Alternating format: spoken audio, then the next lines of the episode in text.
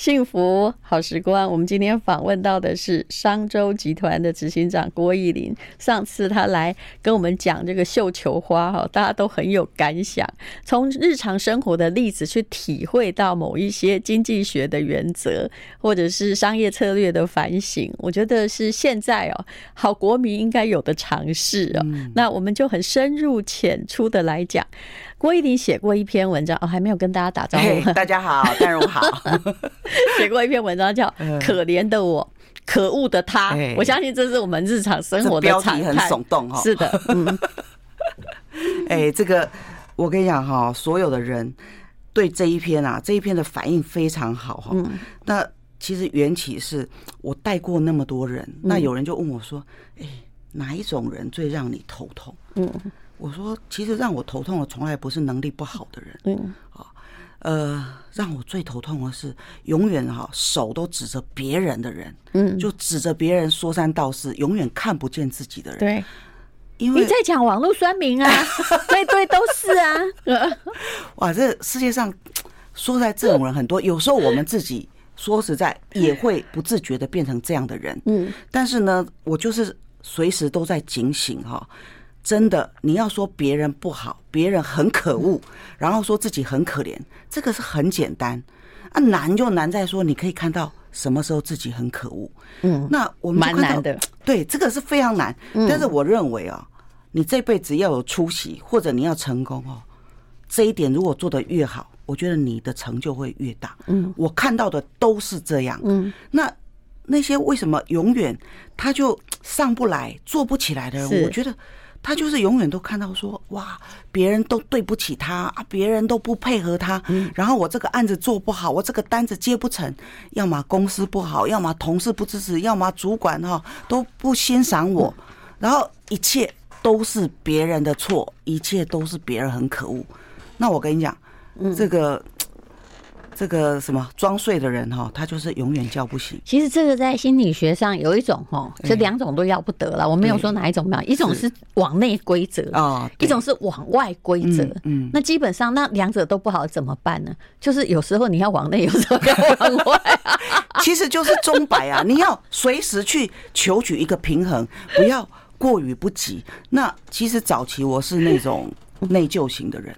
嗯，我很容易。你想，大部分女性都是。我每次看那个报告，有没有说，呃，就是男性跟女性，我后来发现，真的最大的差距就是在于，如果到了中年，女性哈，这个，反正人生有要是有什么错，有没有？老老公通常会怪老婆，对，啊，或一些就是因为他怎样，所以我怎样，对，这这当然也是外遇的借口。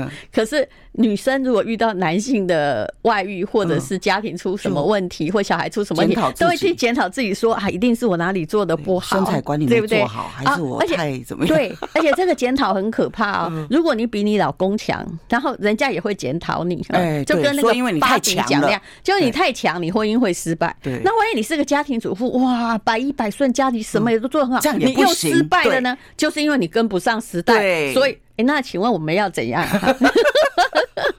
真的，哎哎，确实哈，但是我也是，我们带过男性部署、女性部署，确实是就就是这样嘛，对不对？还是我觉得还是有一点，我有时候会在想，还是有点荷尔蒙或者是哎长期五千年压力的区别。但是你有没有觉得哈，这种真的永远都检讨别人的男性真的居多？是啊，然后男性很难叫得醒哎，对。他反正他都觉得是别的，而且我刚才我还遇过这种，明明那件事情哈，肯定是他，比如说他暴怒，然后呃把别人打伤了哈，这这我遇处理过哈，但是因为哎呀，我就想就算了，他们都已经和解，可是差不多过了，大概已经都过了，我想说这件事应该没事，过了大概半年哦，他还来跟我说，哎，我跟你讲哈，上次那件事啊哈，其实是因为怎样怎样，我心里在想说。你知道我后来就跟他说这件事不要再讲，也就是在半年，他心里一直还在徘徊，还是别人的错，明明他出手嘛。我跟你讲，有有些你知道，嗯，真的。那我这样讲又觉得我们会不会太站在女人的角度啊，可是这是我我真的的心得，你知道吧？然后女性没有，女性是一件事情。二十年前老公有什么话，她想说啊，想当时哈，都是因为我怎样，一定是我没有怎样怎样，所以他才这样这样这样。对，然后我怎样怎样，他就不会这样。好，事情不好，我们第一个就检讨自己。对，好，但是说实在。你要是问我进步的快的人哈，是检讨自己的人，是。因为你永远改变不了别人嘛，你只能改变自己，所以你检讨自己越多，你就改变越多。但有些人只检讨不改变呐，嗯，哦，那这样就不行了，没有行动力嘛，哈。所以，哎，你知道我其实很喜欢看一部片子，我不知道你有没有看过哈，这个叫 Billions。哦，它是呃 Netflix 翻成金融战争，嗯，然后呢，这个大陆是翻成亿万了哈。那最近那个第七季开始了，然后里面就是因为它是其实在讲华尔街的这个内斗、金钱、金钱、权力。我来看，我来看，哎，超好看的，连那个国泰金控的那个哎李长根他都有在追这个剧哈，因为它里面有很多高盛啦，什么华尔街的大咖。都在里面客串过，然后里面就在讲一个金融巨子，他幻想要竞选美国总统。你说他叫什么？Billions。是 Netflix 的吗？哎，对，哦，好，对，然后呃，呃，就是台湾翻成呃金融战争了哈，他就讲那个金融大鳄怎么在里面翻云覆雨，然后跟检察官的这个斗争，然后里面就是那个金融巨子他要竞选美国总统，然后他旁边一位非常有智慧的心理智商师。他就觉得很危险。他讲了一句名言，嗯，他说：“当一个男人觉得自己无所不能的时候，嗯，觉得自己凡事都对的时候，他就是全世界最危险的男人。”他这完全准啊！在历史上，希特勒就是这样啊。对，最危险的就是他又聪明又厉害，可是又觉得自己什么事情都对的时候，就是全世界最危险的人。普先生也这样啊。嗯、我说普丁呢，反正他很远很远，达不到我。哦，所以我就是说，我们当我我在职场上看到这样的人哈，其实他常常很有才华，嗯，可是呢，当这一点他过不去，他总是看不到自己的弱点，凡事都检讨别人的时候，对，你就知道这个人哈完了，他就只能停在这里了。好，我们等一下再聊。我觉得这是一个很有趣的话题。I like 幸福好时光，今天我们访问的是商周集团的执行长郭奕霖。上一段我们讲到，就是当一个人觉得自己无所不能，他就会变成几乎是世界灾难嘛。嗯，我之前看过一个很久很久以前，就是阿信他的儿子叫和田一夫，他是八百半的集团的执行长，他也说过一句话，因为他后来破产了嘛，完蛋了嘛，而现在还好像还。不知道过世了没？反正如果还在，也九十几岁，快一百岁了。他就说，其实一个集团呢，就最高峰那一天，就是他最危险的一天。对，因为你那时候觉得自己无所不能，所以他做很多错误决策，他都觉得我可以 cover。是是，所以他会失去危机意识哈。那我也常常看到很多人，我觉得很可惜，他真的很有才华，嗯，所以呢，他会一路高升。可是你知道吗？如果他总是在在过程里面哈，他越来越觉得自己很棒，然后越来越觉得别人都不行的时候，是真的很危险。而且他的瓶颈通常就出现在这个时候，因为他这种心态，他以为别人都看不出来。嗯，其实每个人眼睛都很雪亮。是，当你这样的时候，所有的人都知道你的弱点就在这里，只有你自己看不出来，所以你的领导力会出现问题。然后呢，你的客户也会知道你出现问题，然后你慢慢哈，人生就从那里曲线就由上开始往下转了。不过，通常一个人哈已经到了这做到某种巅峰的时候，你说马斯克也是这样，我就讲远一点的人呐哈，会打到我的我一定不讲，也就是。你你说他当然之前他的疯狂是曾经成功过，对不对？可是你后来会发现说，哇，要改变一个天才的思维，当然他也不需要你改变，很难。但是你会感觉到，他也可能随时去把一个车子开进悬崖。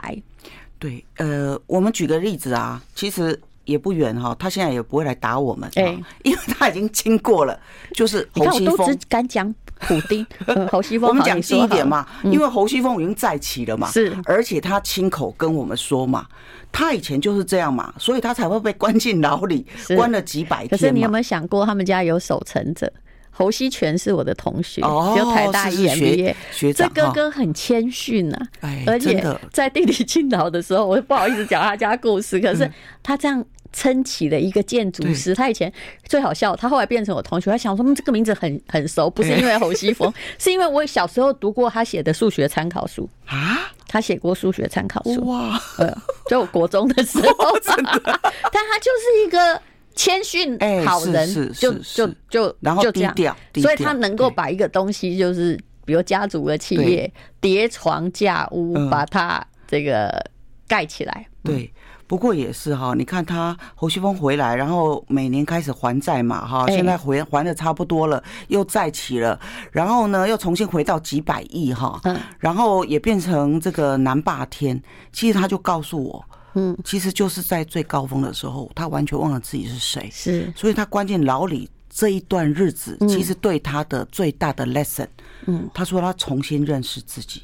所以他有一些改变了吗？哦，他改变很多哎、欸！嗯、你看，他就上了我们台大 EMBA，我跟跟他哥哥就在台大 EMBA，对，因为他后来进去了嘛哈。对，那他以前是可凭着他的 guts，他很敢赌啊，而且他以前就是有一点就目中无人，是，所以很。很摇摆这样子嘛，所以他以前认为自己要上杂志的封面嘛，可是上了封面以后，他就哇，真的不可一世。可是你看他现在，嗯，他把台大 EMBA 学的跟他们公司的，他把它变成什么几大心法，然后自己成立一个他自己的 EMBA，然后因为他入牢里以后，他说他不仅重新认识自己，他重新认识朋友，重新认识他身旁所有的人，嗯，他才知道说。哇，原来自己以前有多么鲁莽，多么不成熟，多么没有智慧，多么不懂财务，所以他重新学财务，重新学管理，重新学所有的所有，然后把这些整理成好多的表格。我去找他的时候，哇，他他那个助理拿来一大堆表格，起码有没有几十张啊？哦，那我很佩服。你看一个人从什么都不知道，EMBA 管理学，他根本。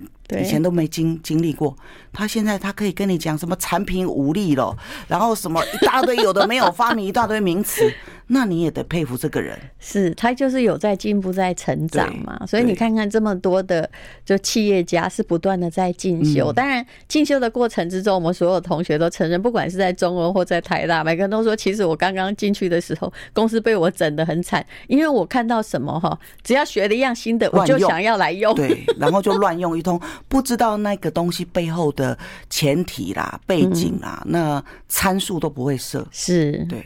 好，也就是说，呃，一个人哦，你要有自省能力，但自省不是自责啊。对。那但是呢，你如果一直都在怪，都是别人，都是社会，那你可能就没有救了。我们待会儿再聊。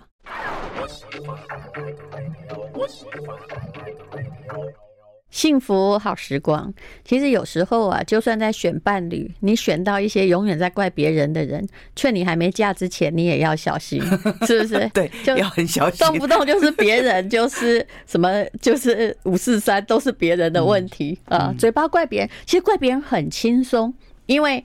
呃，怪自己比较难嘛，比较痛。对因为哈，当你一天到晚都在怪别人，你永远都看不到自己，是这个非常危险。那那说实在哈，因为我们开 CEO 学院啊，我最常常跟 CEO 讲的哈，一个领导者最重要的是自我觉察。嗯，哦，其实如果你不自我觉察，其实所有的知识对你来说都没什么用。嗯再好的知识在你手中都会被你用坏。嗯，好，所以我觉得自我觉察是一个 CEO 必须具备，我觉得是核心能力。对，你在最成功的时候，你也要自己看，否则有多少都是眼看起朱楼，眼看楼塌了。那么，呃，你这个可怜的我，可恶的他，其实是来自于阿德勒的人生三角柱。嗯，好，他说一般人其实看到一个现象，他只看到两根柱子，哈，一根柱子就会写。可怜的我，嗯，一根柱子就写可恶的他，嗯，那大家就陷在这里面无限循环，嗯，那这是一个悲惨循环啊，所以你就永远都在怪别人，然后自己就自怨自怨自艾，嗯，然后你就每天抱怨别人，然后可怜自己的结果，就是你永远都在原地前进不了，然后陷入一个悲惨的循环。但是因为你忘了看人生最重要的那根柱子，叫做我从今以后要往哪里去。好，所以你不管你现在是什么境地，你想要什么，你想到哪里。你要找方法，而不是一直找借口、找理由。嗯，那重点是你要怎么去，你要去哪里？你唯有看到这。第三根柱子，你的人生才会砍断你的负面循环，由逆反正。是，其实我也必须承认，我跟一般的女性不太一样，我是一个不太会自责的人哈。那也会 偶尔会看到那个，嗯，就是可怜的我。嗯，但刚刚郭玉玲说，我只要遇到任何事件，我都好的很快。我后来发现越来越快，哎，这就好像哦，在练那个马拉松一样，本来六个小时，后来变五小时四十分哈，时间哎，复原时间越来越短。其实跟这三组跟柱子有关系，一根是可怜的我，一个是可恶的他嘛，哈。那比如说我被那个酸民乱咬哈，那你要知道，其实你被人家诬赖是很难过的，因为我自己觉得说啊，我又没有做错，或者是明明就是这样，为什么你要这样攻击我，而且还骂祖宗八代，骂的很难听。可是我后来在想，这个问题就在于，嗯。嗯，你家教不好是你爸妈责任，真不是我的责任哈。所以那个可恶的他哈，就是那根柱子就没有越来越壮大。否则，如果我想说，哎呀，我又没做错什么，全社会这样压迫我，那你不就觉得弄到自己不用活了吗？对不对？你把敌人扩大了。那可怜的我，有时候呃要自省，但有时候也不要自省。但最重要的是，就你说的第三根柱子，为什么我从各种挫折会复原比较快哦？当然，我遇到挫折，老实说了，后来想想。跟这世界上伟大人比起来，我的挫折都很小。很小嘿，那从今以后，请问我可以怎么办？嗯，我都已经看到可怜的我跟跟可恶的他了。是，那请问那根柱子我要写什么？我的答案就是你要解决问题，嗯，善用你的机会成本，嗯，去解决问题。那至于别人怎么辱骂你，那是沉默成本，其实也不会痛啦。嘿啊，真正明理的人也不会听啊，对不对？嘴巴又长在他的那个脸上，哎，你用的很好，哎，哎，对，别人的辱骂都是沉没成本，你要去哪里才是你的机会成本？太好了，沉没成本拯救。我的人生，不然我也可能。你知道这种环境，我所处的环境都是很恶劣的，就是都是波涛汹涌的，然后动不动就是会有一些这个诬赖啊、黑呀的攻击。虽然我不想哎，我也想要就是在家里种种花就算了，可是没办法呀。但但如果我今天只要躲起来，一直看到可怜的我。其实我如果躲起来，就不是现在的我。我有一百个理由可以躲起来，哈，对不对？要嫁人给老公养啊！你不要以为我没想过，我只是呃，我们都想过，我们这年代女人都想过，对对，只是嗯，刚好可能条件没那么好，所以就没办法。但是我每次后来看到的就只有一根柱子，就是。请问我现在要怎么做？当我开始就是说我要怎么做，不是报复哦，而是如何去把那个柱子上要写什么的时候，哎，我的人生就光明了。哎，我能够，但我不是一个被欺负型的，所以我也会据理力争说我的做法，但是我会让自己不要受影响。嗯嗯，不要那两根可怜的我，可恶的他越来越壮大，是不是？多好用啊！你你你把这个柱子讲的又，我觉得又更传神了。嗯，所以那个柱子的大小，其实你应该自己决定。是，对，就是说你不要让那个可恶的他一直膨胀。对对对对，可怜的我当然不能膨胀，你会压死你自己。倒是哈，哎，我觉得你比我健康很多了。我是真的，真的，而且我以前的柱子哈，上面写的倒不是可怜的我，我写的是可恶的我。哦，就是我们这种智商，你这可能更更严重一点。哦、我，我是蛮严重，我因为我是对自己很严格的人，嗯、所以什么事我都会先想到自己的错。嗯，所以以前我的主管曾经跟我说，他觉得我常常拿刀在捅自己的心啊，好，就是会会自残的这种行为哈。嗯，所以为什么我我工作上大家觉得我表现好，是因为我用非常非常严格标准看我自己。但是随着时间啦。就是你讲的，我后来第三根柱子会越来越强大，把那个可恶的我那个把它压下去。因为我的世界其实过去没有可恶的他，是可恶的我，我都觉得是我自己做的不好。你比较传统女性，哎，我很传统。我承认我有自大的部分，但是以前比较难检讨自己。哇，对，就我慢慢的、慢慢的让自己呃，对，第三根柱子起来，然后把可恶的自己那个把它缩小。对，所以万一我们的听众朋友，你遇到人生困难的时候，你要不要想一想？嗯，请问，嗯，你一直在想哦，可怜的我，可恶的他，但你第三根柱子上面你要写什么？对。嗯，他是自己可以写的，而且是只有你自己才能写的这根柱子。对，有时候我也会自怜啊，我会想说啊，我得几波代志哈，闭门家中坐，祸从天上来。但自怜有用吗？那不然你躲起来啊，你就永远谁都不要访问，对不对？你刚刚讲的就是，你有一百种理由可以躲起来，是，可是又怎么样呢？对，后来就是哎。那第三根柱子是，那我现在要怎么办？对，我不要躲起来。于是呢，那个呃，可恶的他哦，就是那不躲起来，就只好不要让你壮大，对不对？那可怜的我也不能壮大，因为壮大他就躲起来了。躲起来不舒服，所以你讲哈，其实这是一种练习，就跟你跑马拉松一样哈。你其实练久了，它很自然而然，它就会哎，跟我的绣球花一样，越长越壮。对，就练久了，你就会进步。虽然进步缓慢，也会进步啊。好，我们待会再聊。I like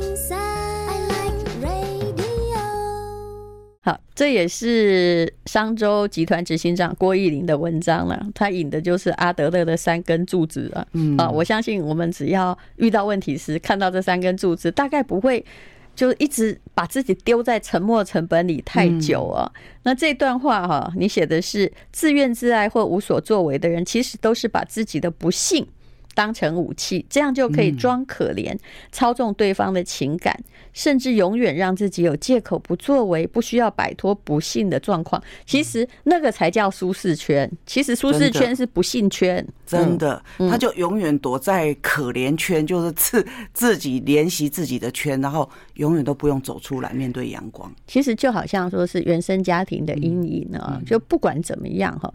就你有两种处理方式嘛，一个就是你就继续说，对，我在在你不行啊，嗯，对不对？啊，婚变也是一样啊。另外一个就是说啊，都已经这样啊，请问，哎，不好意思，你现在可以做什么？对，你问问你自己可以做什么嘛？真的，所以你有没有觉得人生就是你不要装厉害，也不要装可怜，是你就抛弃装厉害跟装可怜这两个路线，其实你就面对光明了。嗯，而且一直在哈，就是成长型思维，嗯，还是真的很重要的啦。对，我有时候在想，我跟商业也扯不上关系。我之前哈读书的时候，就是我去念 EMBA 的时候，我是连 business model 我都读不懂的。经济学就是念法律时是必须修，但我们那个老师真的不知道他讲什么。哎，那个。对不起，我不是怪他 哈，怪我听不懂，好不好？呃，其实我后来还听得蛮懂的，但以前就是照着课本念嘛。对，就后来呢，哎，我就发现了，就是为什么会跟商业有关系？我刚开始是怎么训练自己？我是看商业周刊呢，就刚开始看不懂，对不对？那总编辑的话总看得懂，因为总编辑的话不会太深邃，他就一定要从日常例子 写起。然后我就每天就看一篇，哎，慢慢的哈，我就会觉得说，嗯。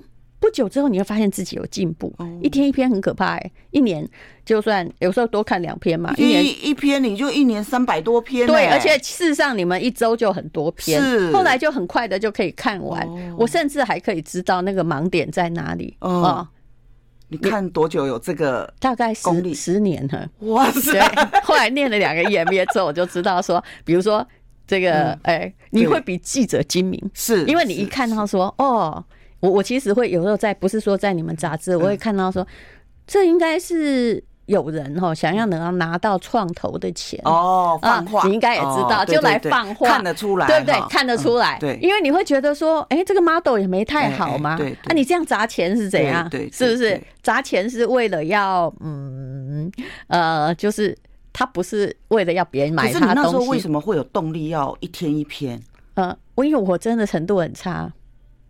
那你是什么动力？你想要让这个这个程度变？一定是有被骗钱呐！所以我去念 EMBA 的时候最好笑。我是想要学理财，可是后来毕业之后，我很了解一点商学院的都。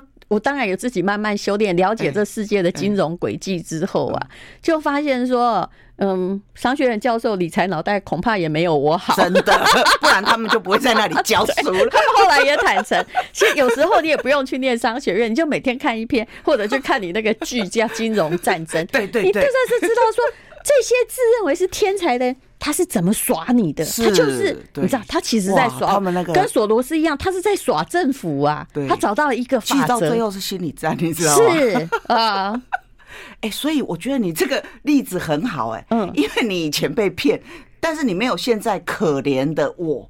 对，所以就那我从今以后要怎样？你看，我从来没有对自己说说啊，我以前股票了，跟问什么内线都失败，所以我没有这个命在玩股票。哎，对，我想的是这样，我的策略一定不对。嗯，我投资生意也失败过啊，后来就知道，然后看人也失败过啊，所以就知道以后不要看那种人。哇，我觉得跟你在一起很好哎，跟你在一起的人不会有人是背对阳光的。嗯，不是，因为如果他们背对阳光，我会跟他说：“这样吼，你浪费我很多的那个机会成本，因为你不肯改嘛，你只想把我拖进黑暗里，那你不要找我，你可不可以自己回家反省一下，有改变的再告诉我？”好。谢谢你跟我分享这段，我没有想到你是一天一篇这样起来的。是，所以我是蛮感谢。你的人生从此就不一样，真的。我是从四十大概三十七八岁之后，因为我知道我程度很差，什么都听不懂。我是法律系的呀，后来又念文学院。可是法律系都很聪明啊，所以哎，不好意思，一学就。法律系的总统把经济搞成怎样？你刚刚不是说不要骂那个会打到你的人吗？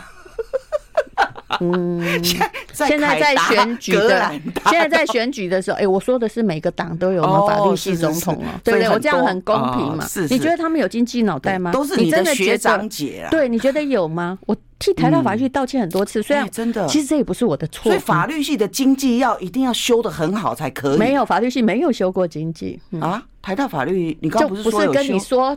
都低空飞过，然后，然后以后规定台大法律系经济学要九十分才可以毕业。没有经济学的那个哈，就是他们都来教那个初级的经济学，对不对？然后那个老师都是经济系比较烂的，不是？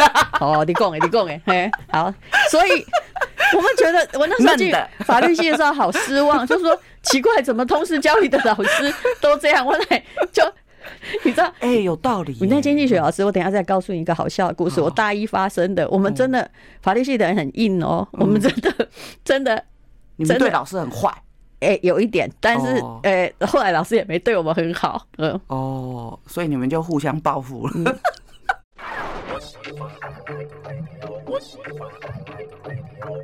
幸福好时光，我们今天访问的是商周执行长郭奕霖。我刚刚讲了一句话，现在不能重复，但是有时候我觉得话可以卡掉吗？哦，不行。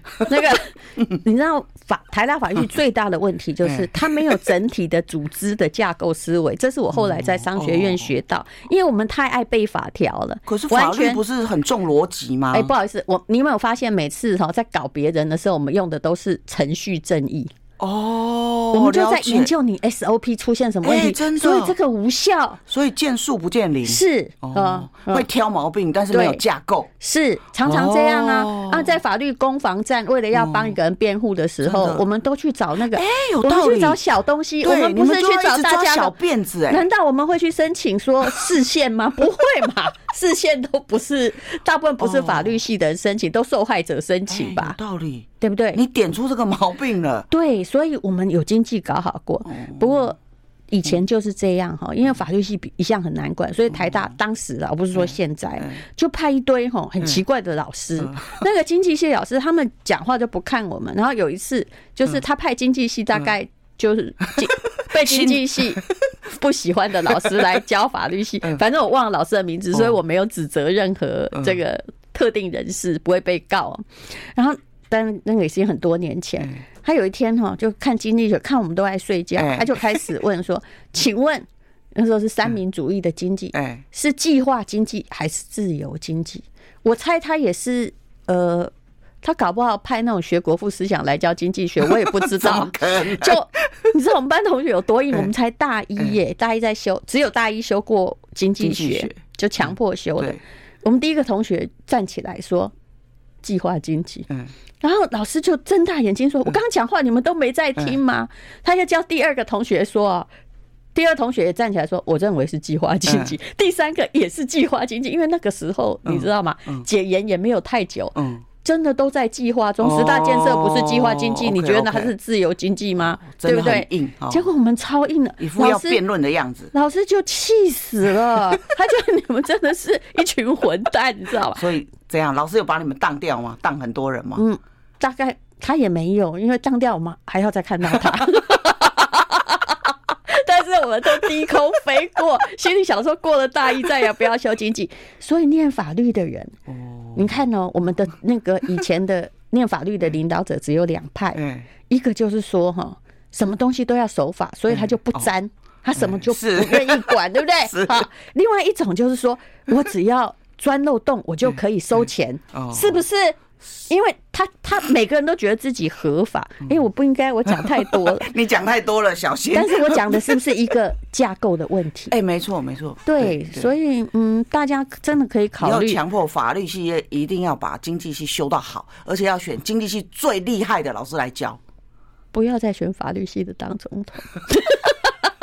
反正这次好像也没有法律系的要出来选，我就可以讲这种话喽。以后医学系的也要修，医学系也要修经济系，他们也有问题。其实你知道吗？对，他们是想要救活一个人，但用什么方式？对，所以外科的也一定要学经济系。哎，太好笑了！来，我们来讲什么？呃，首战及决战的高手思维。你看，赶快回到这里，好，回到这里。来，不然等一下酸民又来了。我其实是没有怕啦。好了，首战即决战，哈，这个是我常常念我同事。嗯，你知道吧？我们像我们这种人哈，很要求完美。我们从当一个小记者开始做什么事啊，就觉得当下一定是今日今日毕，线下就要做最好的准备。嗯，可是后来我看到很多我的同事哈，譬如说我们采访，我就当下做笔记啊，然后问问题啊，然后当晚就把事情都做好。哎，很多人哈，我就发现。我怎么跟他一起去采访？哎，他老大就坐在那里听，好像他是老板一样，然后手也不动也不记，然后呢，他有录音机啊，对，他就用录音机，然后回去慢慢听，慢慢整，然后所以你知道东西都要好几天才整出来。我就跟他们说，哎，你为什么不能今日今日毕？他说，哦哦，我就认真听啊，我等听懂啊，我不要。我说，哎，你不能把听懂跟做笔记这两件事情不冲突。嗯，其实你只要事前你自己杀。推你资料念得够好，你你对于你掌握，还有对于他的回应，你自然就会比较游刃有余，不不会说你你为了听懂你就没办法做笔记。嗯，通常这种人，我就觉得他的工作效率一定很差。其实有些人更糟，他就直接给你放语音软体，有没有？哦，对，然后直接翻出来，翻出来，然后再把它改一改，是。而且念起来哈，很多字我自己也是一样，写的跟讲的不一样，讲的一定这个组织很松散。嗯嗯，好，所以我我觉得其实哈，习惯你从看那个人的工作习惯，你就可以看到这个人除了自我期许，他的工作纪律，还有他的工，你大概可以预测他的工作成就大概是怎么样。你看一个业务也是这样啊，有有些业务哈，你我们办了一个业务说明会，然后好不容易把客户找来，嗯，哎。结果你去问他事前做什么准备？嗯，见这些客户你都没有事前准备好。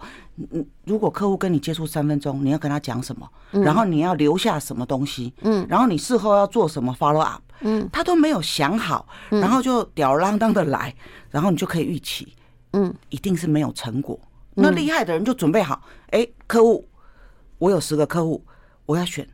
三个最重要的，然后如果一个客户给我五分钟、三分钟，我要跟他说什么？我要拿什么给他？然后我事后一个礼拜之内，我要得到什么转换率？嗯，这个你一定都要设定好。嗯，所以我说，其实高手哈，首战即决战，而不是说。有些人首战才刚开始，才才要准备心情，然后慢慢拿起武器。